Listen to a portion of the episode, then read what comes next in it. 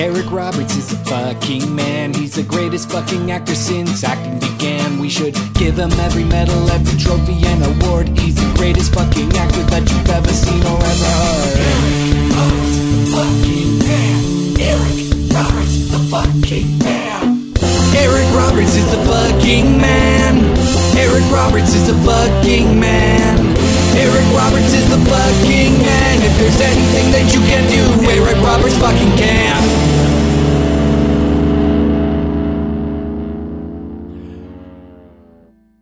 Hey, you guys! It's episode 88 of Eric Roberts is the Fucking Man, the world's most perilous Eric Roberts related podcast. I'm Doug Tilley, and joining me as usual is the hardcore legend Liam O'Donnell. How you doing today, Liam? you know, I'm fine. It's Thanksgiving weekend here in the States, uh, which means nothing really for me, but you know, it is what it is. It's a racist holiday, Liam. Sure, yeah, I, I think that's fair. Yeah. So why uh, have you been celebrating it? I mean, I think my family just likes any excuse to like do a family thing. Though Mhm. our version of a family thing is we usually go out to eat for uh, Thanksgiving, but this year we uh, we ordered in. We had it catered oh, because uh, because my daughter is not stoked on restaurants full of people. that's cool. What kind of food did you have catered in? Well, it was still Thanksgiving, just boring Thanksgiving food. Nothing look, exciting. There's nothing wrong with Thanksgiving food. Liam, this actually does beg the question. I'm sure the audience is riveted about this discussion, but what is your favorite Thanksgiving related food? uh, stuffing. That's interesting. Now, what kind of stuffing do you enjoy? Um, uh, do you like the the the stovetop stuffing, Liam? I weirdly, I uh, I have an affinity for the like the cheapest, dumbest, Mm-hmm. like whatever instant, whatever it is stuffing. But I Okay. also, when I've had like fancy, actually in the turkey, like good stuffing, I like that too. It's not like, you know, sometimes when people like cheap peanut butter, they hate good peanut butter. It's Sure. not like that. I like both kinds, but occasionally just getting that that flavor of that like Sure. from a packet stuffing. But you know, I'm diabetic, so I don't eat a lot of stuffing. So I probably only have it maybe twice a year ever. Okay, it's, but that's it. That is your when Thanksgiving is is fast approaching. You're like, oh, I can't wait to get that stuffing. Well, no. Usually we have Thanksgiving. The last six years we've had it at a steakhouse, and I order steak on Thanksgiving. Liam, how do you like your steak? Uh, medium. Medium. Hmm. What do you think our audience uh, thinks about that response? Uh, they probably feel medium about it. Ah, that's very good. Uh, you know, uh, your president, uh, Donald Trump, Yeah. uh, he likes uh, um, a well done steak, I believe. He likes it uh, uh, chewy, uh, no blood. That's what yeah. the- He. That's because he's a classless mutant. Yeah. Oh, is this a class thing? Uh, I mean, he's classless in the sense of he has no charm or culture. Mm. It, I have. To, I, sometimes I get the impression that you're starting to sour on him as president. yeah, it's weird. You know, when he first came in, I thought, "Ooh, here's an opportunity for some chaos," and yet it turns out he's not good at this. Have you heard about this? Well, it turns out he is bad at uh, being a leader of humans. Well, I know, Liam, that you are a fan of anarchy and being a punk. So I thought when you voted for him, it was based around the idea, you know, I want to bring about anarchy in the system, anarchy in the USA, we'll say. Why must Um, you? Why must you always besmirch me to our audience? I definitely vo- voted for Hillary Rodham Clinton. Would you vote for her again? I mean, I really hope she doesn't run again. That's because you hate women. Shut up, Liam. Today's first time guest is a musician, writer, and podcaster. His latest album, The Lonely Friend, can be found at joshalvarez.bandcamp.com. It's Josh Alvarez. How you doing today, Josh? What's up, man? Josh, you co-host a podcast with Liam O'Donnell, my co-host. It's true. We're like co-host bros. How did you two meet each other? It's a funny. It's a funny story, Doug. oh, Uh, thank God. we we uh, both participate in this uh, this tradition called the punk rocks. mm. Uh, Liam and I lived in the same part of New Jersey during the formative years, so we used to just cross paths all the time at shows and such. And then um, we became like so. We only tangentially knew each other for about twenty years. Oh, wow. then after that, when I moved to Philadelphia, I ended up being in the same film society with Liam. And uh, it was the Philadelphia Film Society, and not too many people were like us, you know, cool, young, you know, Brown, tattooed. yeah, brown, tattooed, not the hegemon- hegemonic stereotype of you know the upper class Philadelphia people that enjoy film. And um, I don't know if they really enjoyed. Anyway, so we were in the film society together, and we quit at the same time because that was uh, not really our best uh, organization to be a part of for us. okay. And then um, after that, we're like, yo, we should still watch movies and go to shows together and be bros. And then that from there came the idea of doing a podcast on these things. So here Uh, we That is a pretty funny story. I like that you guys were both in like running in the same circles in New Jersey, and then you both moved away and then found each other. It's like a Bruce Springsteen song, Liam. I mean, yeah, I don't. Uh, there was specifically one of the first times Josh remembers me is I broke a rare CD he had been searching for for years. So you know, it's not exactly you know a, a Springsteen song, but it's similar. Josh, what was the CD that Liam broke? It was a compilation CD by French emo violence band Fingerprint. Is that fat music for fat people, Liam? Sorry, uh, so this was a, a CD, a rare CD, Yeah. and Liam just put it in front of your face and snapped it in half. Now he he pushed a mutual friend, and it was in my bag, and then it snapped into three pieces.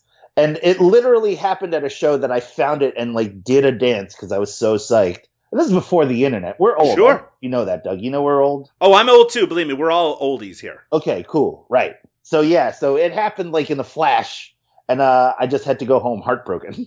but little did I know, it only took one French power violence record for me to gain a friend for life. Liam, did you uh, track down another copy and, and purchase it for Josh? no, he didn't tell me about this till years and years and years later, and now it's like, come on, you can get your own CD, Bear. Passive aggressive, you guys. Uh, Josh, tell me your thoughts on the actor Eric Roberts. Um, I will say, growing up, I was a big fan of the best of the Of best, the best. series. hmm hmm Uh, and only in my adulthood did I begin to question the ponytail, which I guess would mean that I am a fan. So, yeah, yeah, yeah. I would say that uh, overall, I think Eric Roberts movies are, are fun to me, and uh, I, I've enjoyed him, But then uh, he is not beyond reproach to me either. I don't Hmm. think of him as some type of you know canonized saint of cinema. You see, so uh, but yeah. That being said, I have no ill will towards Eric Roberts. no ill will is Uh. pretty much being a fan of the man and his work. Now, you mentioned the best of the best series. Are there any other Eric Roberts films that spring to mind when you think of the man and his uh, uh, really kind of lengthy career? Uh, the Christopher Nolan Batman's Yeah. Yeah, that jumps to mind like automatically. Um, and then uh, I think that's about it. That's what I think about mostly. And he's pretty villainous, but uh, you know, I think he's cool. Yeah, that's that's it. That's all I got. Josh, you are a musician. This is true. Uh huh. You play music. Now, I don't know. hmm please. De- debatably a musician. Uh, it- Josh is pulling your chain right now because I've listened to some of Josh's music. I'm a big fan of it. Uh, but did you know, Josh, that Liam was also in a band? Oh It- God, It was called Revolver, the Revolver Method, um, and it was like a, a a punk band, like a hardcore punk band. Were you aware of this, Josh? Yes, I was, and I think I might have seen them once or twice in our past. Right. Well, the reason I bring this up is not Liam, despite what you might think, to embarrass you here with Josh on the show, but it's because it seems like a natural fit. You guys are good buddies. You're both very musical. How come you haven't collaborated musically? That is a good question, Liam. Why haven't we collaborated musically? Well, because uh, you, for the most part, play bass and you play guitar for like your stuff, but you're not exactly starting a metal band or a heavy band with your guitar. So that means we would just be two vocalists. We got to find a whole band to back us up. Well, that's not a problem, sir. I don't know if you know. I have a lot of friends that are perpetually doing bands. I, I here's my thing with this, Josh. You're already since I'm not even going to talk about the bands you're in right now. I'm going to say since we became friends again, Right? you have been in eight different bands, let alone your solo career. Right. Right. Calling it a career is fun too. I really like that. but you know what I'm saying? You've got your solo stuff. yeah. You've no, got all these different bands, and then we have a podcast empire we're trying to build from the ground up. right. This is true. This is true. But there's always time for music, Liam. yeah. It's the, Uh, also, uh, not to interrupt you, Josh, but Liam, I mean, don't you kind of feel like a phony sometimes with all of these musical people around you? And you have a, a site called Cinepunks, which is about the fusion of punk music and cinema, and you're not actually part of a band. No, not at all. In fact, I, I very much I very much remember seeing a band I really enjoyed in the later '90s, and he said, "Hey, if you really like what we're doing up here and you really feel moved to be part of the scene, don't start a band. Like do anything else, like maybe a zine or or a label What? or open a venue, but don't start a band. There's already too many No, bands. you know what? I don't. I, I actually think that that's a really shitty attitude. I used to uh, write for uh, the website dailygrindhouse.com, and part of what I wrote about was micro budget and ultra low budget movies, what I would consider, you know, DIY style movies. Um, and I used to interview a lot of the directors of those movies, and part of the kind of interview I would normally do would involve asking them what their advice would be to a young, up and coming uh, filmmaker with not without a lot of resources. And a lot of the people gave really nice, really kind of kind. Honestly, a lot of them were very uh, similar responses. You know, just don't give up and just go out and do your own thing and and build your audience that way. But every once in a while, you get someone who's just like, do not do it. There's already too many people making movies out there already, and I'm like, that is a shitty. Shitty thing to say, especially in this particular kind of field of filmmaking, which is just that, you know, someone had been so negative and shitty and dismissive to you when you were trying to get your shit together, then you never would be where you are. And also, it also kind of gives me that feeling. It's like, oh, there's already too many bands. We feel like pressured to uh, to kind of rise above it. Then good, more is better, especially when it comes to art. More is better, Liam. I don't I don't agree. Yeah, I, I, I, I actually what's funny is when you're saying that about directors, I'm like, yeah, people should go out and pursue their art. But if you were saying the same thing to me about a band, especially a hardcore band, I'd be like, I mean, if you're really passionate, I guess so. But if you're kind of whatever about it, nah, there's other shit you can do, man. Open a venue. You know, there's never enough venues. Start a record label, put out someone else's work. Like, I just don't, I, I think if you are a musician, then you should explore your art. But within our world, Doug, there are too many people who are doing it to be cool who don't really care about making good art. And I'm bored with that. I'm over it. I don't need it. Anyway, I sincerely, and I do mean this sincerely, I think you guys should collaborate on collabo on uh, some some uh, musical tracks. I think it, it would be good for you, Liam, to stretch those uh, particular muscles. I agree. If I may be so bold. I do. I knew this episode was a bad idea. Great Liam. idea. well, speaking of bad ideas, let's get the uh, latest Eric Roberts news on the Roberts Report.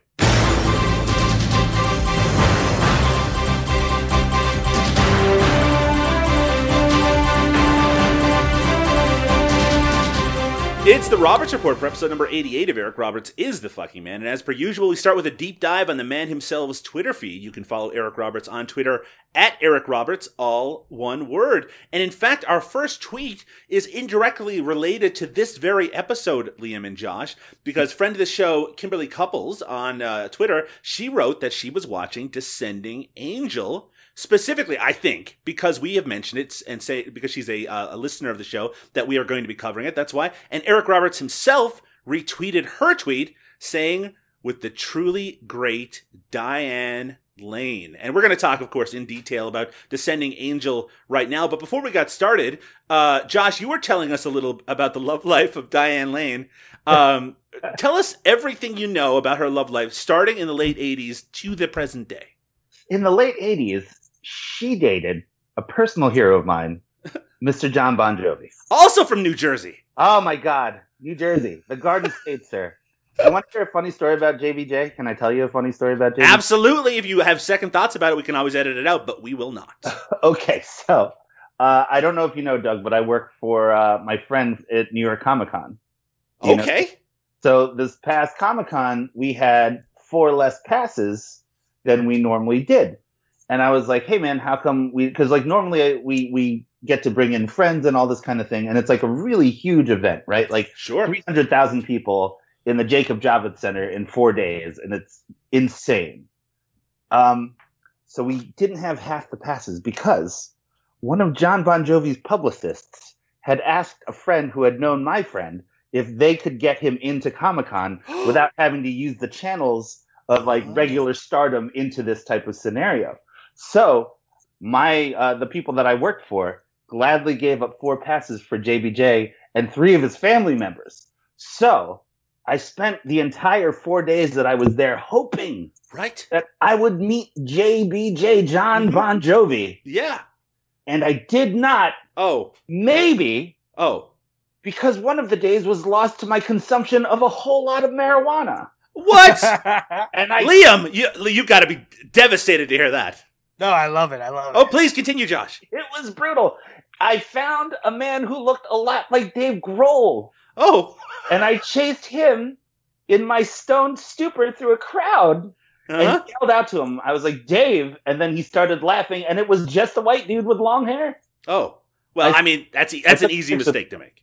I took a picture with him anyway. He's like, "Will you please stop following me around?" uh, that I digress. Uh, you know what? I think that's better than d- diving deep into Diane Lane's love life. That that great story. I, I do want to actually go over to you for a second, Liam. Do you have uh, positive feelings about John Bon Jovi, the musician and actor? Oh no, I I hate John Bon Jovi. I'm a big uh, hater of John Bon Jovi. Do you think Josh is being ironic when he talks about his own love about John John Bon Jovi? No, no, no. We've talked about this. He he actually asserts that there's a couple John Bon Jovi songs that I should consider to be uh, hardcore punk anthems uh, because Interesting. because of their Mm-hmm. topics and and anthemic nature. And I told him that he was full of shit. All of this is true. That's it's true. Now, are you being serious? Uh, uh, look, look, look, let's cut the bullshit. Josh, are you being are you being serious right now about your love of John Bon Jovi? I've always thought of Bon Jovi as being almost like a, a bit of a boy band because you know someone wrote their songs for them, all their big hits. Sir, John Bon Jovi is to me what Bruce Springsteen is to the rest of New Jersey. Oh, Jesus And I say that I, I say hate that you. I hate what you're saying right now. This is true. This is totally true. Because you know what, man? I don't have any guilty pleasures. I just like what I like. That's just what it is, man. And you know who else likes John Bon Jovi? Who Diane Lane in the 80s. in the '80s? She probably doesn't like him so much anymore. Well, the problem was, I- don't know if you know this, Doug, but JBJ was the one who did the dumping what? because of her burgeoning relationship with guitar player Richie Sambora. Who Yeah. later went on to a relationship with Heather Locklear? Oh my God. The web. It's insane. I tell I- you. Anyway, Diane Lane, lovely uh, uh, actress and talented person, and we'll talk about her in just a little bit when we talk about the film today. Uh, but back on November 15th, Eric Roberts tweeted, Our entire family so in love with you at Michelle Obama. You're just good for the world. Staying with you for a second, Josh, was Michelle Obama, or is Michelle Obama, good for the world? I believe so, yes. Hmm, I can I can totally see that. Uh, Liam, now you have a controversial opinion about Michelle Obama. I think it. Uh, I think you've st- stated it uh, several times in the past. It gets a little murky. I might have to keep my finger on the uh, the the edit button. But uh, tell us, uh, is uh, Michelle Obama good for the world? Yeah, I think she would have been a better president than uh, Barack. Why is that? because I think that uh, I think she has slightly more aggressive opinions. I Hmm. think she's a little bit stronger and less willing to back down. Uh, and the vibe I get from what I've read of her talking about things is I think she's a little less stoked on bombing random people. Do you think she gets a little pissed at her uh, at her husband and be like, "Did you bomb someone with drones today, Barack?" Uh, no, I get the feeling that her feel that her her feelings is she's there to support him and not to like backseat drive the presidency. Josh, you are a married man. I am. Josh, if you were to bomb innocent people using drones, do you think your wife would give you, you know, fill your ear with like with uh, complaints about it? Here's the thing, Doug. My wife is categorically better at life than I am. hmm I know that feeling. If in some weird scenario she is not the one elected to public office and I am, then nothing makes any sense and I'd be able to do whatever the hell I want because it didn't make any sense at all in the beginning. Not that I'd bomb people. I'm just saying there's nothing that the logic just wouldn't hold sway in that kind of alternate universe. You understand? Yeah, it it's be like the, we're living in the twisted, cracked prism of the of the Joker. it would be like that, Josh. That's exactly what I was thinking. uh, anyway, Liam, Diane Lane. Um, we already switched gears to Michelle Obama. What are you Yeah. talking about? I there's no rules. That's that's one thing we've learned in 2018. There are no rules. Before we get into the news this week, we certainly have to mention the passing of the legendary Stan Lee, who of course appeared with Eric Roberts in Larry Cohen's 1990 film The Ambulance. Liam, a movie that I know you're very fond of. Have you watched it at this point, Liam? No, I still because we decided to have lunch with Eric Roberts and Larry Cohen when I could have watched the ambulance, and I was going to bring up on Twitter. This is what I forgot I was going to bring up how when I finally got to tell Larry Cohen how much I love this stuff, and it fucked me up. How mad he was, and then he just made fun of me the rest of our brunch. It was the worst. Yeah, right. So don't you wish that you would have stayed and watched The Ambulance instead? I actually do. Yeah. uh, now, Stan Lee, as uh, a friend of the show, Bill Maher recently has stated some funny. very controversial things, which I believe you echoed on your Twitter feed, Liam, uh, about Stan Lee and his influence no, on the planet. I fucking hate Bill Barr. Yeah, go ahead. Uh, Josh, over to you. How Right. has Stan Lee made an impact on your life and music? Um, well, you know, I'm a big comic book fan. I don't know, Sure. if you know that. And uh, you know, just like every other nerd that grew up in suburban New Jersey, comic books was was that lifeline that kept you from like feeling completely weird, right? Although, in retrospect, maybe could have been the cause, but whatever. And Stan Lee was a huge part of that. I mean, come on, Spider Man, all that stuff. And uh, I mean, I don't know if it's impacted my music as much, but I definitely feel it in my heart, felt it in my heart when he passed away. I, you know, it was rough. It, it did kind of feel like a piece of my childhood passed away. And I know that's very much a cliche, but more than a lot of the other deaths that have impacted people, this one really did feel that way. And again, I am very aware of the um, problematic aspects of Stan Lee and his career. But be that as it may, there's a lot of characters that simply would not have existed. A lot of, of, of incredible work that would not have, have existed without his brain and without his skills as a businessman. Liam, why do you hate Stan Lee so much? we're gonna do this joke the whole show. Is that that's what we're gonna do? Um, I I don't uh, hate Stan Lee. I I respect Stan Lee, and I uh, am thankful to him for Marvel, uh, which was much more important to me than the lesser bullshit company oh, DC. come on, Uh, and, sir. And so, like, because of that, I, you know, have a lot of love for Stan Lee. I agree. There are some controversial things, you know, and, you know, everyone has to mention, like, oh, Stan Lee's great. You know, if only, you know, uh, the, the other artists or the other people got the same respect, blah, blah, blah. And I get that. And I feel that. I don't, I don't think that's a bad thing. I just don't know why people had to bring it up right when the man passed. Yeah, I, I agree Um, with that. I mean, again, and some people were comparing it to the passing of certain politicians as if, you know, uh, uh, just to say it, when John McCain passed away, a lot of people were very negative towards him when he uh, immediately passed away. And I was one of those people because I feel like he spent a lot of his life uh, making life more difficult for other people. While Stan Lee, whatever his problems are, I don't think that they are uh, so serious that they need to be brought up on the day that the man passed away. I think comparing the two shows that someone has not really thought through what they're saying. Yeah, well, I mean, it's the internet and it's Twitter, so I would say that uh, that is confirmed. Young Liam. uh, You're such an asshole. Liam, this is over at wwjnewsradio.radio.com. Ah. Amazing URL there. Uh, this is about Best Thanksgiving Ever, which we've mentioned on some recent uh, episodes, which is now available on streaming platforms or at least rental through Google Play and other uh, locations. Just like a variety of other highly sought after careers, it's not easy to carve out a successful career in Hollywood, but thanks in part to his persistence and talent, of course, a native Metro Detroiter has found a way, giving him plenty of reasons to be thankful this Thanksgiving holiday. We're tying it into Thanksgiving. Best Thanksgiving ever, filmed in Detroit and Los Angeles, arrived just in time for the Thanksgiving holiday. And I'm bringing it up, Liam, because of the star studded cast, which includes um, Costas Mandylor.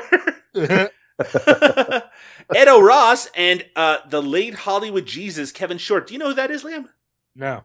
Late the late Hollywood Jesus has Jesus passed away? Is this what we've been? Uh, is that something that happened in 2018? The death of Jesus, Liam. I, uh, I don't know. Can you call your wife into the room and maybe we'll get? Uh... I'm kidding, of course. Uh, also features Eric Roberts, best Thanksgiving ever. Uh, Josh, does your family celebrate Thanksgiving? Yes, we do. Now, I talked to Liam at the beginning of the show uh, when you had to stay quiet about his Thanksgiving experience. Could you tell me about your Thanksgiving this year? Did you do anything special? I just had dinner with my parents, and you know, my brother and I we we convened at our parents' house and stayed a bunch of food. No real mention of Thanksgiving or its nature, but just you know, food, which What- is awesome. That does that does beg the question since I asked Liam as well. What is your favorite Thanksgiving food? And don't say stuffing because what a boring answer. so here's the funny thing, right? My parents are first generation, like they're immigrants, right? So for my entire life, we've just had Filipino food for Thanksgiving. So egg rolls, man. My mom's egg rolls are the best thing about Thanksgiving, and I feel no shame or guilt about that. Tell what you what. goes, Josh? What goes inside of an uh, Filipino egg roll? Oh, it depends on the type of egg roll that my mom feels like making. Mm-hmm. Uh, my favorite is uh, the the lumpia Shanghai. It's just it's like meat. I don't know, man. It's magic and wizardry and love that goes in there, and it's in every bite, sir. You're- I'm gonna say this right now. Liam knows that he's always invited to my parents' house for any meal, but you too, Doug.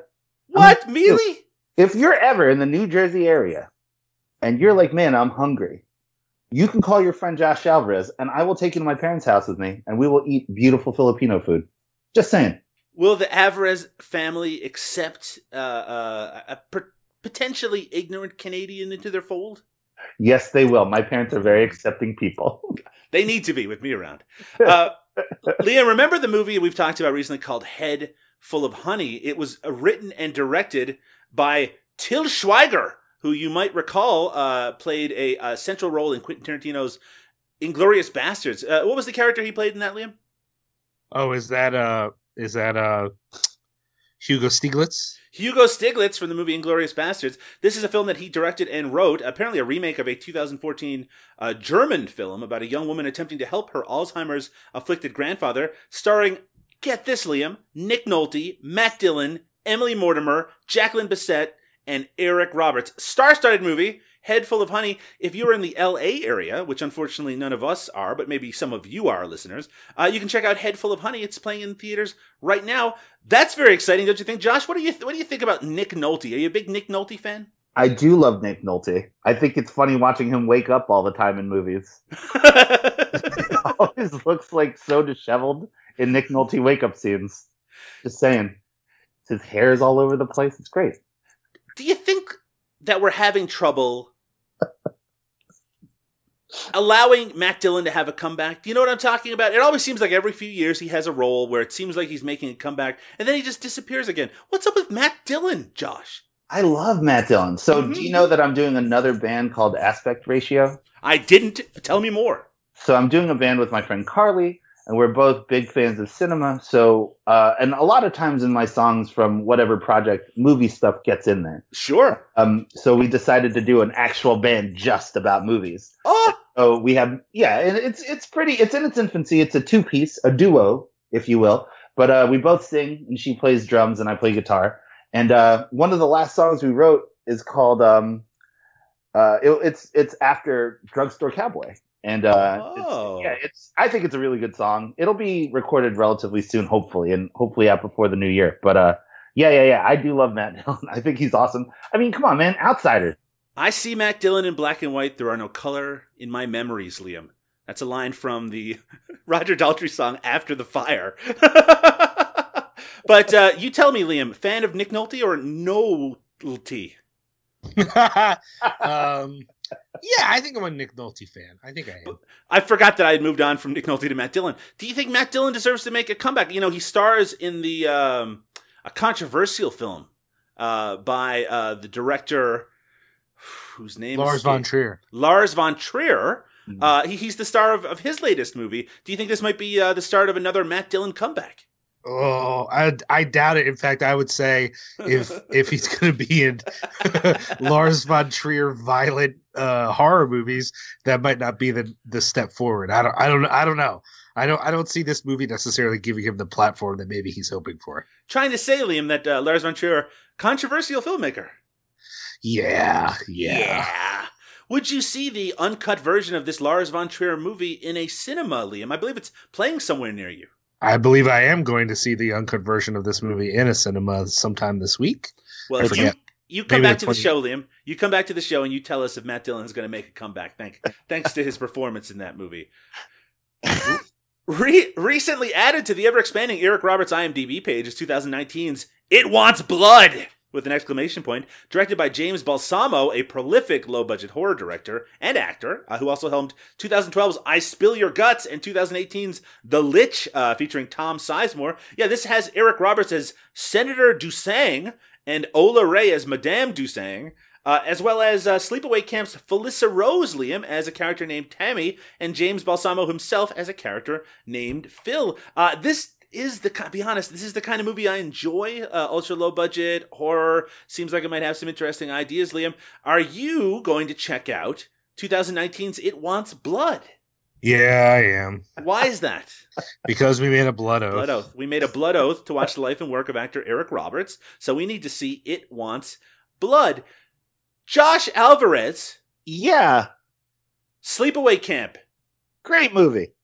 Is it transphobic though? It is problematically so. Uh huh. Why? Do, what- do you think people are hesitant to talk about the transphobia inherent in Sleepaway Camp? Uh, I do think that people are hesitant to talk about it, but of those people hesitant to talk about it, is not Miss Felissa Rose, who played the the the main character. Mm-hmm. and uh, it's really funny because it's like I've I've recently been following her on social media, and it seems Right. as though she has been basking in this weird like um, these people are coming to her and being like, "Oh, really? Thank you so much for uh, bringing trans people to movies." Oh, It's interesting. like, oh yeah, no, that's the thing. Is I wish you- knew how much this meant. It just seems weird to me. But um, that said, I saw that movie when I was young, of course, before I was awakened to the struggles of our trans um, friends and and stuff. Mhm. And uh, yeah, it is a problematic movie, but uh, I also loved it. So yeah, no, I do. We're going to take our first break. When we return, we're talking about something really special. This is a 1990 made for HBO movie starring Diane Lane, who we- we've already uh, discussed briefly, the legendary George C. Scott, and Eric Roberts. It's called Descending Angel, and we're going to get into it right after this.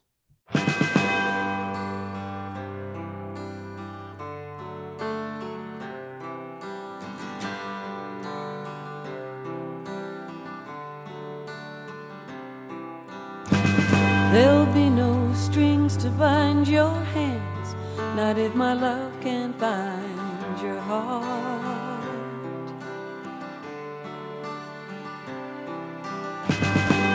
There's no need to take a stand, cause it was I who chose to start.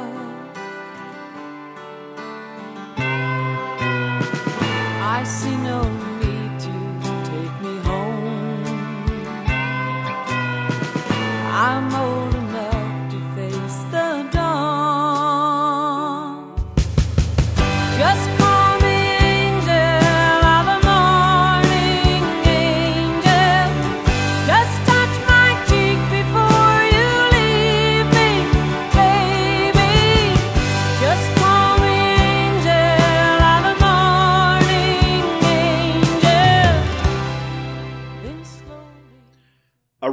engaged man getting to know his future father in law better unearths clues that the man may have been a Nazi collaborator and a mass murderer. This is 1990's Descending Angel, directed by Jeremy Kagan, uh, the director of the other Eric Roberts starring fencing movie By the Sword, as well as the director of The Journey of Natty Gann, the uh, the Disney, I believe it was a Disney release.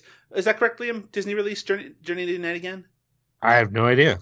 Uh, and Big Man on Campus, uh, which I believe is about a caveman going to school. Is that correct, Liam? Yes. and written by Robert J. Siegel and Grace uh, Woodard. Uh, this film, as I mentioned before the break, stars the legendary George C. Scott as Florian Stroya, a um, uh, well, really, he's the father-in-law that that description was all about, and his daughter is Diane Lane. Eric Roberts is her beau, her fiance, and he's going to meet George C. Scott for the first time and uh, find out a little bit about his past. There's a lot of really interesting things going on in this movie. I I've already gotten a sense of what our guest and my co-host thinks about it, but I really want to get a little more detail on that. Starting with our guest Josh Alvarez. Josh, tell me what you thought about Descending Angel. I felt as though the movie Descending Angel was almost a direct allegory to how I feel when I listen to black metal and find new black metal bands, and I have to find out whether or not they're Nazis. Yes, I understand that. it, it definitely felt a whole lot like the, the feelings were very similar. Like, is it? Is that what's happening right now?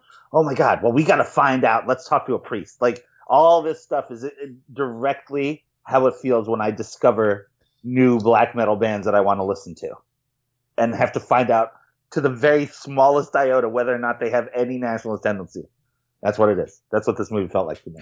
I do feel like you need to elaborate at least a little bit on about what you're saying. Black, about black metal? Well, no, I don't mean that. I mean, I, I, get the same thing sometimes when I find like a southern punk band. I have to see how many Confederate flags they they fly on the front of their album covers. But uh, but I just mean like, what is the comparison point there? What about this movie made you feel that way? I felt that Eric Roberts actually. I felt that his plight of trying to figure out what was going on. Yes. And then um, that one guy kept on spray painting and doing the stuff. That dude, like, there are all these like weird, like, are you sure you want to listen to this band, man? Because I heard that that guy hit a lady, and it's like, ah, really, dude? I thought he was like okay, but then you don't know because it's black metal and it's all just a big smear, you know. So how are you going to figure that out? Even though you like the sound of the violence, maybe. But then there, you just got to do the research. I felt like Eric Roberts running frantically through this movie definitely reminded me of that feeling of like, mm. you know, and then of course you got to break into the basement and go to the files. You know, I mean? so that's what he did, and that's how I feel like when I'm finding black metal bands. And it's like, well, I got to break into the basement of this Romanian church very clearly and find a file, because you know, we either exonerate or we condemn, but I got to know. You know what I mean? Except and, instead of breaking into this this church and finding these files, it's doing an internet search with the word yeah. Nazi. just to elaborate slightly on the plot. So we have George C. Scott. He is a uh, Romanian uh, immigrant to the, to the United States. Um, as Eric Roberts interacts with him, he's a very intimidating figure. He uh, is also running into this gentleman who has uh, come t- to uh, to basically accuse George Scott's character of being a Nazi collaborator during World War II, and to actually have, have partaken in and um, and and acted in the mass killings of Romanian people at that time period. And it there is some question about whether these are false accusations, but then it is revealed, and this I don't think is much of a spoiler that they're actually true. And then Eric Roberts has to both deal with this reality while also having to deal with his love for uh, this man's daughter, who doesn't want to believe the, the truth of it, discovers the truth, and then has to then deal with this uh, whether she can still have a relationship with her father, who she's always known as a good and decent man. Uh, there's good people on both sides, is what I'm trying to say, Liam. Uh, what did you think? what did you think of 1990s Descending Angel?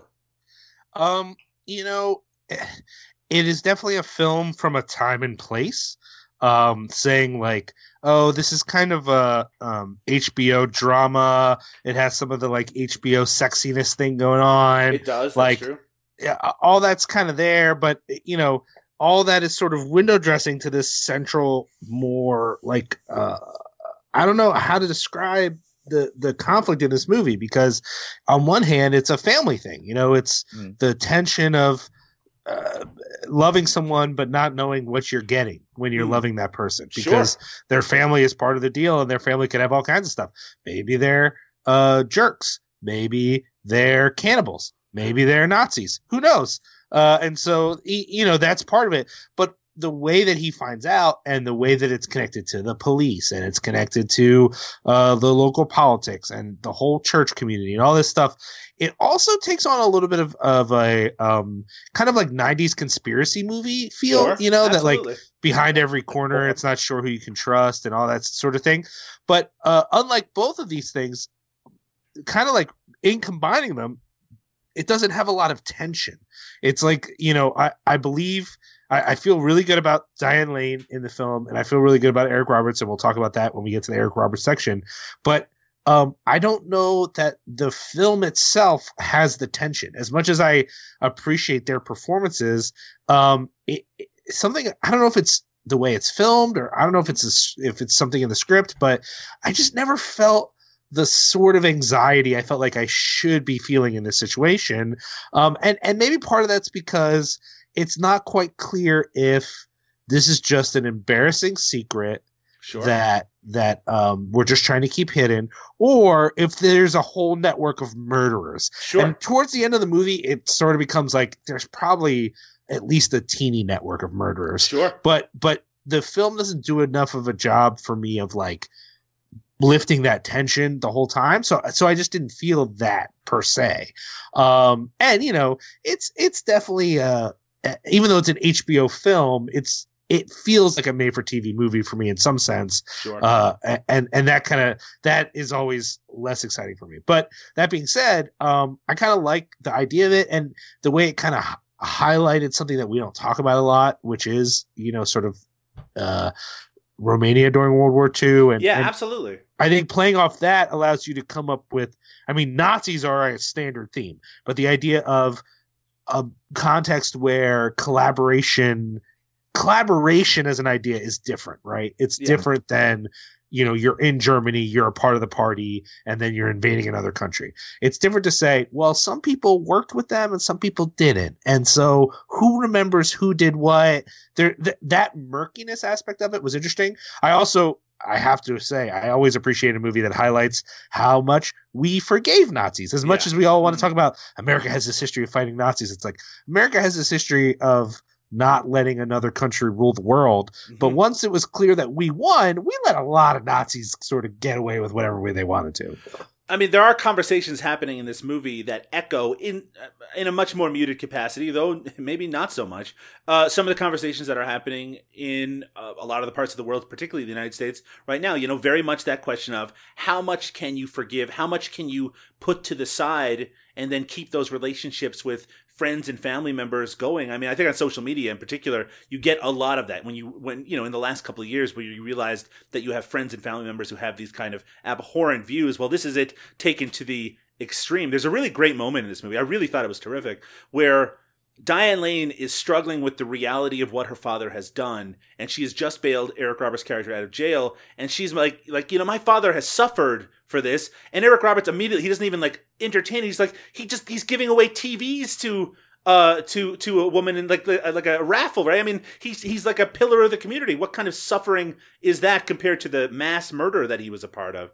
Uh, so there's no real attempt to, even though George C. Scott, his performance is very kind of in some ways somewhat sort of, sort of genteel and loving you can also th- that sense of menace never goes away. It's it, even though there is some question about the reality of what he's accused of once that comes out you know he- doesn't change his performance to be necessarily a lot more menacing which is actually actually i think uh, um, uh, a real kind of positive element of this movie. He doesn't turn into a cartoon character even though as you referred to liam there is a suggestion that his reach is uh, is pretty far, and that he's willing to go to extreme methods to keep his secret from getting out. Uh, back over to you for a second, Josh. A lot of great performers in this movie. Uh, we're going to talk about Eric Roberts in some detail, but first I want to just talk a little bit about George C. Scott, who is an actor I absolutely love. One of the things I love most about him is how he kept doing interesting work into the later, uh, you know, later days of his career. Uh, I think a lot of people love The Exorcist Three. I know I have a really great appreciation for it, and The Changeling. A lot of genre work and interesting things that he was doing around this time period. Even though The Changeling was a good decade before. Uh, So tell me, tell me your thoughts, Josh, on George C. Scott in particular, and in particular his performance here. I love George C. Scott, and it's because of movies like The Changeling. The Changeling specifically, I adore that movie, and I thought he is so so awesome in it. You know what I mean? Like such a Mhm. constant like embodiment of that character, and not only that character, but the themes of the guilt and and parenthood and the the sorrow. Like I thought he was just such a great actor in that movie. Sure. And so since then, I've loved George C. Scott.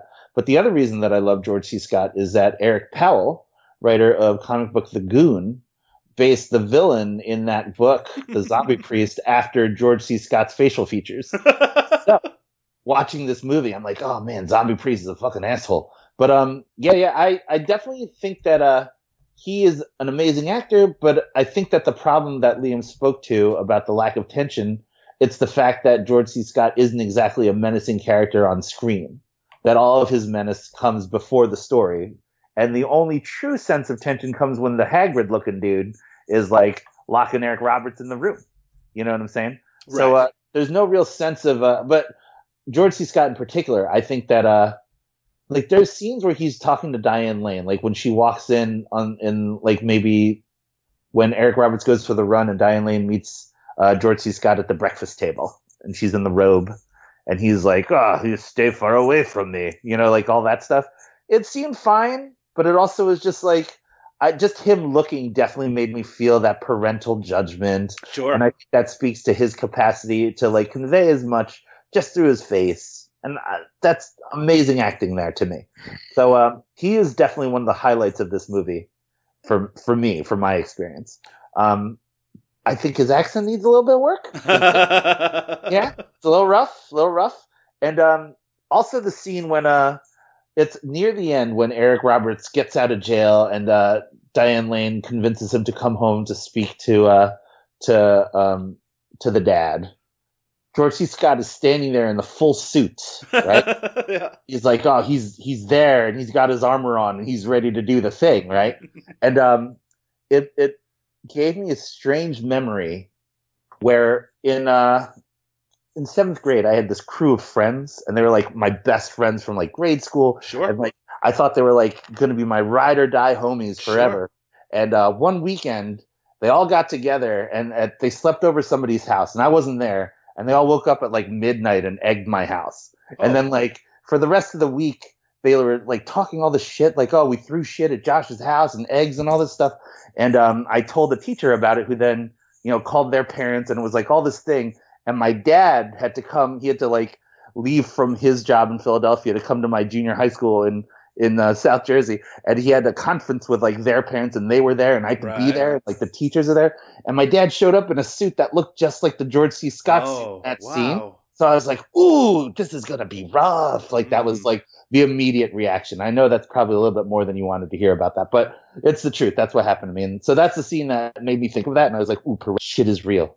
No, I'm glad that you shared that with us. I think it's it's pretty revealing, but also about that kind of the intensity that that there's a different level of adulthood and responsibility and and and you know the idea of, of what what what it means to be a serious man especially Yeah. because you have eric roberts in this movie who's very much you know the first half of it he's just this horn dog goofball character there's a suggestion that he's a gym teacher it's like he just doesn't take things too seriously and then he finds himself faced with really what is you know the one of the the greatest uh, events of, if you can call it evil, evil that the earth has ever seen, and and having to respond to it, where he has people who he has love for that are mixed up in it. And I think there's a really interesting kind of mix of emotions that you see on display here. Liam, tell me your thoughts on George C. Scott and his performance here.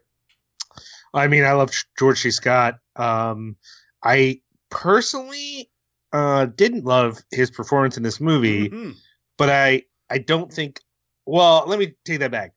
I don't know that it's his performance, other than the accent. The accent it, it made me un- unhappy, but um, I don't know that it's his performance. I think it's just the film is very good at showing you the moments where he is the stern father Sure. but he's more than a stern father. He is maybe not a genocidal maniac anymore, but he is the commander of men. That even now, even if he is like, "Hey, that was a bad thing when we killed all those Jewish folks," sh- whatever. I, I, the film never clarifies whether he feels real regret or Sure. if he's pretending to feel regret for his daughter. And, and I don't think it needs to clarify that. What it needs to show me is that he is still a commander of men, and I don't feel that in this movie. I feel like the parts that were written well for him and then he animates are the parts where he's just a stern dad. And maybe this is because I didn't grow up with a dad. I don't find that intimidating at all. Stern Sure. dads are dumb and laughable. And when I see them on screen, I think, oh, look, it's an idiot. Like, I don't, no oh. part of that is But what about what about. Josh's stern dad who showed up to school? Yeah, if I was one of those kids, I'd be like, ah, look at this jagoff. Like, oh my gosh! I, I can't. Nothing about that is scary for me in, in the visceral way it is for other people because I never grew up with that. At the most, it makes me uncomfortable because when I started dating, uh, I had to meet people's dads, and sometimes they were stern, and I thought, "What's this guy's problem?" Like nothing about that is intimidating, and and and his scenes of being a stern dad aren't enough for me to understand why people are still listening to him. Like he commands people, like people listen. He is a leader in this community, and other than him making a couple speeches at a church, there aren't enough moments where I see the severity of which other characters talk about. Like the priest tells you he's this serious man, but Mhm. I don't think the film gives him enough of that. And I and and and then I want to say, oh, his performance, but I don't think it's his performance at all. I think the film doesn't give him enough opportunities for us to see that. It's And I because I think- think, I think it's because the movie's afraid to tip its hand too early, right? And that that's probably a contributing factor.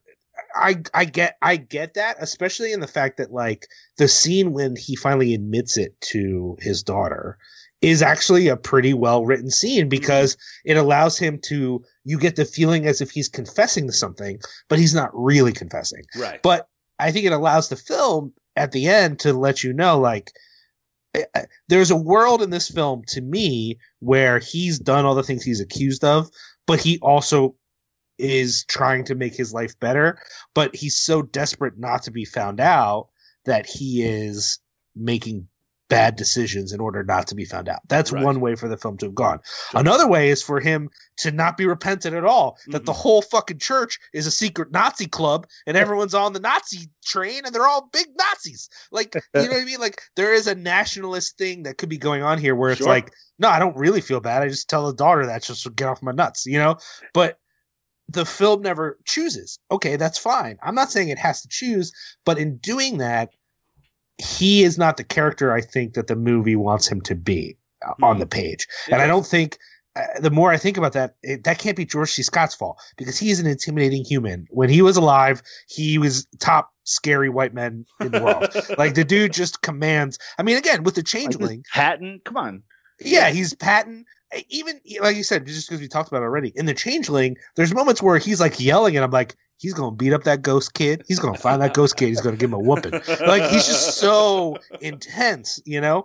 And uh and he just doesn't have that in this movie. And I, and I, and I, to me, that's a missed opportunity. That's like uh even if you wanted to do it in a way that didn't give away what you're trying to keep ambiguous in the film, he needs an opportunity to be I don't know, just more commanding and, and and menacing, and I don't get that from him in this it's film. it's a, it's a difficult thing. Like when Eric Roberts truly finds out who he is, you kind of expect the movie to break open a little bit and for him to really show the kind of intimidating figure he is. But you're right; it never really goes that far, and I think it tr- it wants to be more subtle than that. But at its core, this is, as both of you kind of uh, suggested, this is kind of like a paranoia conspiracy thriller, and you either got to lean into that or you need to not introduce that in the first place, and it makes you feel kind of unsatisfied. Though I have to say, I still felt that his performance was pretty uh, strong, uh, even with that accent. So I want to talk about the sequence where Eric Roberts steals a book about Romania because he can't possibly go back the next morning to get it.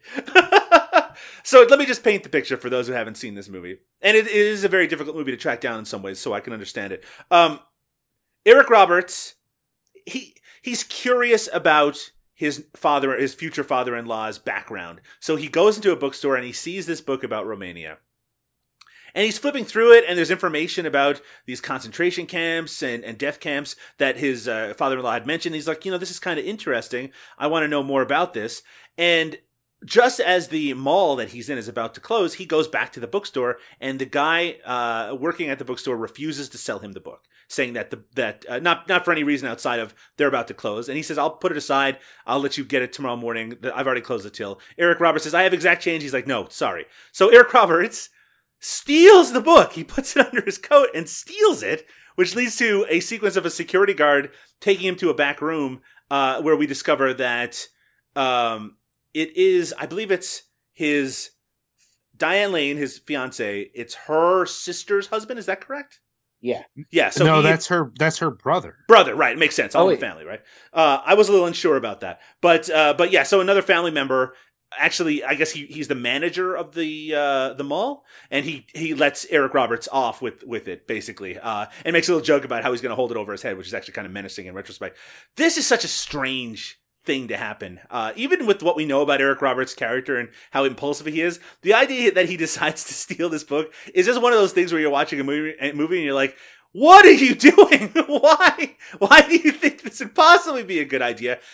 Liam, tell me more about this sequence. What did you think of how this played out? Did you think this was true to the character that you're seeing in the movie? Okay, can we just start with this is uh, when you see a book in a bookstore that just has the name of a fucking country on it, It looks like something you see in like a like an elementary school. yeah, that book does not have facts about atrocities committed by that country. That's not how those books work. Those books have like, hey, these are the canals you should visit. You know what I mean? right, right. And yet he just says, "Oh, let me just pick up this book. Uh, This is a book called "The Beautiful Countryside of Romania," and let me just open it up. Oh, look, the first page I open it up to is about all the Jews they murdered. Like what? Like it, it- is very strange. It's a very strange plot point that he's just in. He's not at the library, or you know what I mean. Like it would be believable that he's like, "Yo, I, I got to impress them. I want to know something about Romania. I'll go do some research. So I don't seem like a fucking dingle who doesn't know anything about even where Romania." Because he admits at one point Yeah, he yeah. doesn't even know where it is. He couldn't even find it on a fucking map. they don't like- they don't talk about it on TV. So like the idea, like okay, well he could do some research or whatever that makes sense. But instead, he's at a at, at a fucking um, just a bookstore in the mall, and he's like, I'll just pick up this random book on Romania. Oh look, a bunch of pictures from World War II and massacres. What what is that? And then, like you said, you've already sort of highlighted this. It doesn't make any sense that he just walks out with this book. Like, is he already that high? Sh- it, the movie hasn't moved forward enough Yeah. In its conspiracy tension for him to be making bad decisions. Now, if this was later on in the movie, I'd be like, okay, I get it. He's tense, he's irrational. But like now I'm thinking that chilled out gym teacher guy is actually a high strung weirdo because he freaks out over this book. What's going on? I guess I guess there's also an element that we're supposed to like I think that the movie's trying to reinforce that maybe he is a bit of a weirdo, which is why he might be buying into this conspiracy that isn't true. Uh, but that's hard to do with a main character. I mean, he is he's our kind of like a Hitchcock everyman in it, right? He's the guy that we are uh, experiencing all the characters and storyline through, and he's the guy we're supposed to be most sympathetic towards. So adding that element to it is just kind of a really strange addition to that character. Josh, did you have uh, any? Were you screaming at the television screen while watching that uh, that uh, theft occur? Well, the funny thing about it is, while he's paging through the pages while he's flipping through, show that weird like tic tac toe board that the other guy was painting on the wall. yeah, yeah, yeah. But then that's the only referencing to that at all, and no one addresses it at all. Yeah, that's true. It's like, what the fuck is? And I mean, book theft. Really, you're gonna steal it that way, like under the jacket style, like you're a Scooby Doo character? Come on, man! Like, try harder, Eric Roberts. That was my. It, I, the fact that he didn't actually have exact change for it uh, that bothers me more than it probably should. oh man, yeah, and that back room sequence, like, oh man, it's wild kind of style, baby, wild style. it, it's kind of strange. I do. I feel like we. Uh, I know we we focus probably a little too heavily on Eric Roberts as the fucking man on performances and not filmmaking. I do have to say this is a very drab looking movie, and I don't say that just because it was filmed in Montreal. Uh, but it's it it has that made for TV look that I think Liam was referring to earlier, where it, it's very flat. Uh, the the it's very muted. Everything seems a little cold and and and um, unfriendly. I don't even know if that's an intentional aspect of uh, of the filmmaking. It just aside from some of the locations, uh, um, like the Romanian church, which which is kind of very visually striking, there isn't much really to say about. Uh, say the the photography that takes place. Uh, do you have anything to add about the the kind of look of the movie, Liam? Oh, it's just to me, it's very boring. There's no, uh, there's no excitement. I mean, first of all, for a movie with a lot of tension, there's really the only sort of like actiony sequences are when they're freaking out in the car and the guy like drives off the road, Sure. and then and then the sort of climactic ending, I Uh-huh. guess. Um, otherwise, you know, there's nothing really happening. I mean, I guess getting locked in a room by a scary big dude is not cool, but it, it doesn't, you know. It, so th- that there's none of that going on, but there's also no creativity in how it's filmed. It's just sort of showing it to you, which is fine. I, I you know, I guess that's sort of what you have. This is sort of uh, my thing with filmmaking in general. Is like, Sure. um, yeah, there's a creative way to shoot a film, but if a, if if the narrative if it's a, if it's a narrative that is compelling enough in and of itself i'm actually not that big a stickler on the visuals like if this movie was as sort of drab and and not very exciting as it is visually Sure. but i was really compelled by the characters i'd be like that's fine i don't care about that but it's also true like sometimes people are like oh there's no story and what you're seeing is this like beautiful Sure. film and i'm like you're kind of missing the fucking point you know what i mean in this case it's a you know i would like it to look a little prettier that would distract me from the fact that i'm not stoked on what's happening so you know it's a very sorry. Can we please. blame that on Canada? yeah i mean if you're not david cronenberg probably whatever you shot in canada sucks so Uh, or Guy Maddin? I give it yeah to Guy Maddin. fair But, that's uh, fair Yeah, maybe the drab landscape is just what it looks like in Canada. you guys are so fucking funny. I can name, Legitimate concern. I mean, maybe you know, yeah that's Look, fair it's cold and scary in Canada. I'm not going to argue that. Yeah. not visually compelling. You didn't say either visually or compelling just now. Cold, scary. Cold and scary is a mood, and it's one that that a lot of filmmakers get a lot of use out of here in Canada. By the way, the movie that you guys were both raving about, The Changeling, filmed right here in Canada. Yeah, indoors. Ex- excellent for point. that crazy crash scene that starts the movie That's true. Yeah. So, You uh, just- just- no. Speaking of which, Crash also filmed here in Canada. Um, I do want to mention before we get to Eric Roberts, there is a small appearance in this movie by the great Richard Jenkins. Um, this is still early in his career before he made another return to Canada in another Canadian-made movie by Guillermo del Toro, who makes all of his movies in Canada now. Thank you very much. Because he lives here now, because he's now a Canadian, because we love him so much. Thank you very much. Richard Jenkins is in this movie. He plays a lawyer. He is amazing. In like, I don't know what. Somehow, everything he says in this movie is way more interesting than all the other performances for the most part. It seems like his character has been written to be witty and interesting. And am I No, wrong that's on that? I, no, one hundred percent. I wanted to bring. I was hoping you would bring this up because it feels like he wandered in from another movie. like a Coen Brothers like movie or something, right? He has so much energy, right? I mean, he's so much. He like you can see how. I mean, it took what another fifteen years before he became a star, but you can see why that would be the case. He lights up the screen when he's there. Yeah, how about he's the only character that has funny cynicism in the movie? That well, him and that other uh the guy from Scrubs, yeah, dude, Sam? Murray, Ken Jenkins. He also was actually pretty good. Yeah, Jenkins number two in the movie. Turns out. I mean, there are some interesting supporting performances, and I don't want to discount that. We also have Mark Margolis from Breaking Bad, who plays uh, Berkovici, the the gentleman, the Romanian gentleman, who's tr- basically trying to accuse George C. Scott of being a Nazi collaborator. But, Uh, but but but here's the thing though it's not i i actually want to say because we do talk a lot about performance it's not a performance thing actually it's like i feel like richard jenkins improvised his scene and that's why the lines were good like i, I feel like it's like it, it- it's not an issue of you know that he just happens to be funny it's that his character and a little bit of sam murray but not as effectively Mhm. those are just the parts of the movie that were written in a way that were witty and fun Whereas the other parts of the movie, even if they were in other ways effective, anyone making like any joke that Eric Roberts or Diane Lane or George C. Scott makes in this movie is like a cringy, like just don't make jokes thing. right. And then all of a sudden Richard Jenkins comes in and he's like kind of funny and interesting. And it's like, who wrote your script? Did you do a rewrite right before you walked in the room? Like what happened? what about that funny joke that Eric Roberts says, where he asks how to say "I want to be inside you" in Romanian? but yes, Richard Jenkins is excellent. I think it's the other the other thing about the Richard Jenkins scene is Mhm. that that holding cell looks insane. it's big, eh? There's like a pew in there, and that's just like the the the jail bars. Like it seemed like, what is this? What type of weird jail is this? I don't know. it's it's Canada. Uh, I think it's time for us to talk about Eric Roberts, the actor. Uh, I am going to just g- say it right off the bat. I think that this is the best Eric Roberts performance that we featured on this podcast, probably in the entirety of 2018.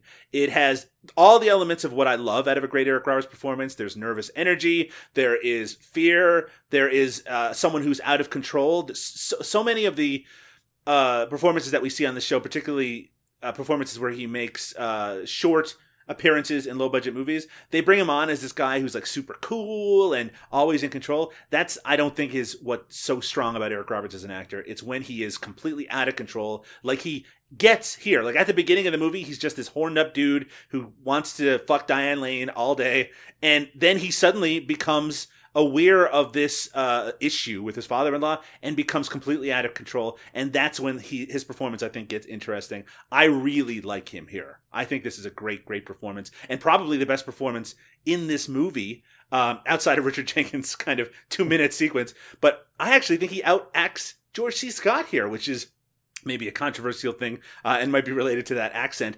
I'm going to go to you liam. I want you to push back against me. What did you think of eric roberts in this movie Um, I think I have to agree with you. I, but here's the issue: it's that Eric Roberts is doing so. In the beginning, Eric Roberts fits in the film because his role is to be this fish out of water, awkward dude who doesn't quite get the rules that he's suddenly presented with. Um, and it's so his immersion into the family is so complete. It took me a little bit to realize that they were still like it, it feels at first i'm like did they go to romania? Like where are they right now? Uh and and, and so that that aspect of it like his performance makes sense. Later on in the film he is acting like he is in a tense movie in which the audience is feeling emotions. Hmm. and so that's what his performance is. And it feels to me completely discharged from the rest of the movie like the only other person who seems to be emoting is Diane Lane, and for her, like not that what she's feeling isn't important, but it's like, oh, I can't believe you don't like Dad. Whereas like Eric Roberts is like, I could die. Like th- like like they might kill me. Like right I it, it- so part of my first reaction I was watching it, I was like, man, Eric Roberts is really like fucking pulling out the stops right now. Like this might be a little too much. But as I thought about it, the more I thought about it, I thought I, I think it's actually a great performance. It's just a shame because I don't feel like the rest of the movie is caught up. Like I think he's doing what his character should be doing. It's just not clear to me that anyone is matching his energy, and that mm. makes it almost uncomfortable for me to watch because I'm like, I just want someone else to be on the level that he's at in the film. Whereas, like, I, I mean, I guess you know, let, let's not even just talk about George C. Scott. Every other quote unquote menacing person in this movie, so it's like the brother or the scary wrestler or whoever, they've all are from a school of acting in which you are menacing by simply not showing any emotion and just Sure. walking mm-hmm. slowly. Like they, they don't do anything for you to understand like these are scary people and he should be scared. So again, it, it kind of makes his performance a little strange for me. That being said, I have to agree. I think it was a it was certainly better than anything else we've watched this year. Definitely wouldn't rank one of my favorites of all time of his, but like, you know, he's actually doing his Eric Roberts thing here. Yeah, I, I do think it's one of the people do not talk about this movie very much, uh, and and despite our mixed feelings, I think across the board, I do think that this is a uh, if you're a fan of Eric Roberts, which I imagine if you're listening to this podcast you are, this is a performance worth seeking out to check out. But let's see if Josh agrees. Josh, what did you think of Eric Roberts in this movie? Oh man, the first act, he is so earnest, and it makes me feel so uncomfortable. Especially when he's talking to the little girl. It's like, man, you seem like the coked up uncle at the party that's just saying weird shit now. Like, it just made me Ernest Eric Roberts to me is so disconcerting. it's just like the oh man, there's just something about the way he talks to everybody. Like, yeah, I get the horn dog thing, and like, okay, so he's trying to get like laid. So cool, whatever. He's gonna do the thing. That said, when he talks to everybody, he seems to be trying to get laid by everybody, which is like made me feel really gross. You know what I'm saying? I don't know. Diane, Diane Lane's sister wants wants in on that, but he oh doesn't. my god, it's so weird. It's so weird, right? Because then he's like, then she kind of bites, and then but then he's like, oh, eh, eh," like taken aback. hey, hey, back up! I just want to find out if your pop's a Nazi. Yeah, it's like, but dude, given like the weird charm and those beautiful eyes, uh, I don't know, man. It, it made me feel really uncomfortable. But then when he hits the wailing pitch, I mean, like, I, I, I don't want to say that he outacted George C. Scott because I love George C. Scott. But then again, the evidence points to the otherwise, right? Because like a lot of the best stuff that George C. Scott does in this movie is not talking, which is what Liam was saying. Like they come from that school where like the menace comes in the silence. But um, I do think that Eric Roberts, um, by the time he gets to the end of it, I'm just like, wow, he has a lot of wild hand gesticulations while he's talking. like it, like he lets it go, but then brings it back to show like a man in conflict. You know what I mean? And um, I thought that was a, was believable. But um, yeah, it's fine. I don't know. Nice Eric Roberts really fucks me up, is what the point of that is. Yeah. I feel like this is. I feel like this is partly because you haven't watched that many Eric Roberts movies, so you just want like fucking best of the best Eric Roberts. But he's super Yeah. nice and best of the best. He's the nicest. And Yeah. what about that ponytail? He's still not trying to bone anybody in that movie, as far as I could tell. He's just trying Uh, to win. He wants Yeah. to bone everybody in that movie. I, I think you need to rewatch it, sir. Yeah, you know what? You're not wrong. But um, that said, it's. I feel like if you had seen some of his like if you're if we're talking like Star eighty or uh, Mm. Pope of Greenwich Village, this is the high strung Eric Yeah. Roberts, whatever. I think you get that, but I think I, I, and maybe maybe this is also Doug uh, from us having met him. I feel like uh, sincere Eric Roberts is like the closest to actual Eric Roberts. Like if you- if you take that sincerity and then add in uh uncle jokes, you know, then that's like how Eric Roberts actually is as a human. I mean, I I can't help but think about that famous uh, saying about you know once you can fake sincerity, then then you got it made. wow. Very true. But dude, the scene when the scene when he meets the family and he's talking to the little girl and like kneels down to speak, Sure. Mhm. and then right before he takes the shower, he's rubbing the little rose on her chest. Yeah. He's like, "This is pretty. I'm gonna take a shower." Dude, tell me that shit didn't feel fucking weird. I didn't I didn't find that weird at all. I actually just thought that was like him trying to relate yeah. to this girl and trying to be like sweet, you know.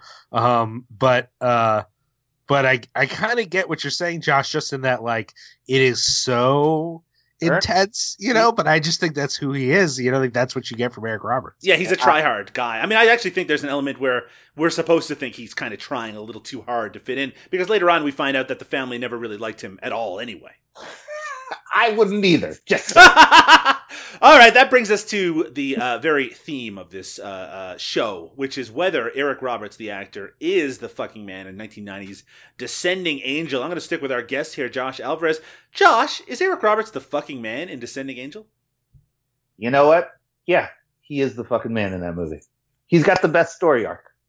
The most You wouldn't, you, wouldn't invite him into your home, but he is No. the fucking man. Yes, that's it. That's exactly it. Liam, over to you. Is Eric Roberts the fucking man in this movie? Yeah, I, I, I have to say yes, especially because of how high he pitches it. I, I think the movie has trouble keeping up with him towards the end because he's he's really owning this performance. Um, and and again, it's not one of my faves or anything, but I think he does a really good job. I think he, in some ways, carries the movie uh, because it, it, it, he is almost always the most interesting thing on the screen when he's on it, and he is on the screen for a majority of it. Uh, so I think that a lot of the interest and a lot of what I took away from it, because again, I do think I like this movie a bit more than both of you. I think his performance is a, a large reason for that. Uh, so I'm going to complete that trinity and say Eric Roberts is the fucking man in 1990's Descending Angel, uh, a movie that is a little bit hard to track down. Uh, you can find it on YouTube right now in an illegal copy, uh, which I'm not probably shouldn't even say, but uh, it is worth checking out if you're a fan of Eric Roberts, George C. Scott, or if any of the material we've been discussing on this episode sounds interesting to you. And if you do check it out, why don't you let us know what you thought over at uh, our Twitter feed at ERITFM. With that said, we're going to take our final break. When we return, we're going to talk to Josh, do a little plugging, and say goodnight.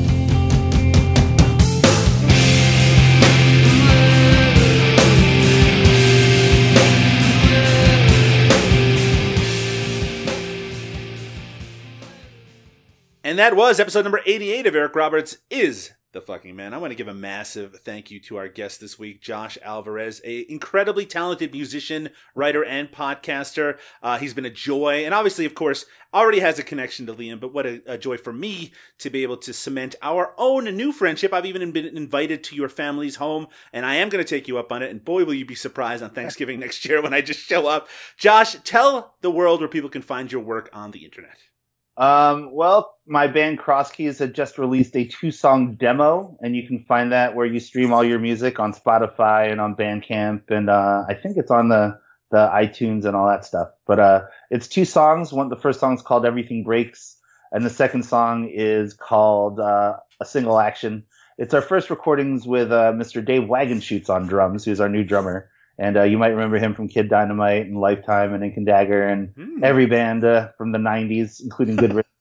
Yeah, yeah, he's pretty awesome. So uh, you can check that out. And on Instagram is at uh, CrossKeysPHL.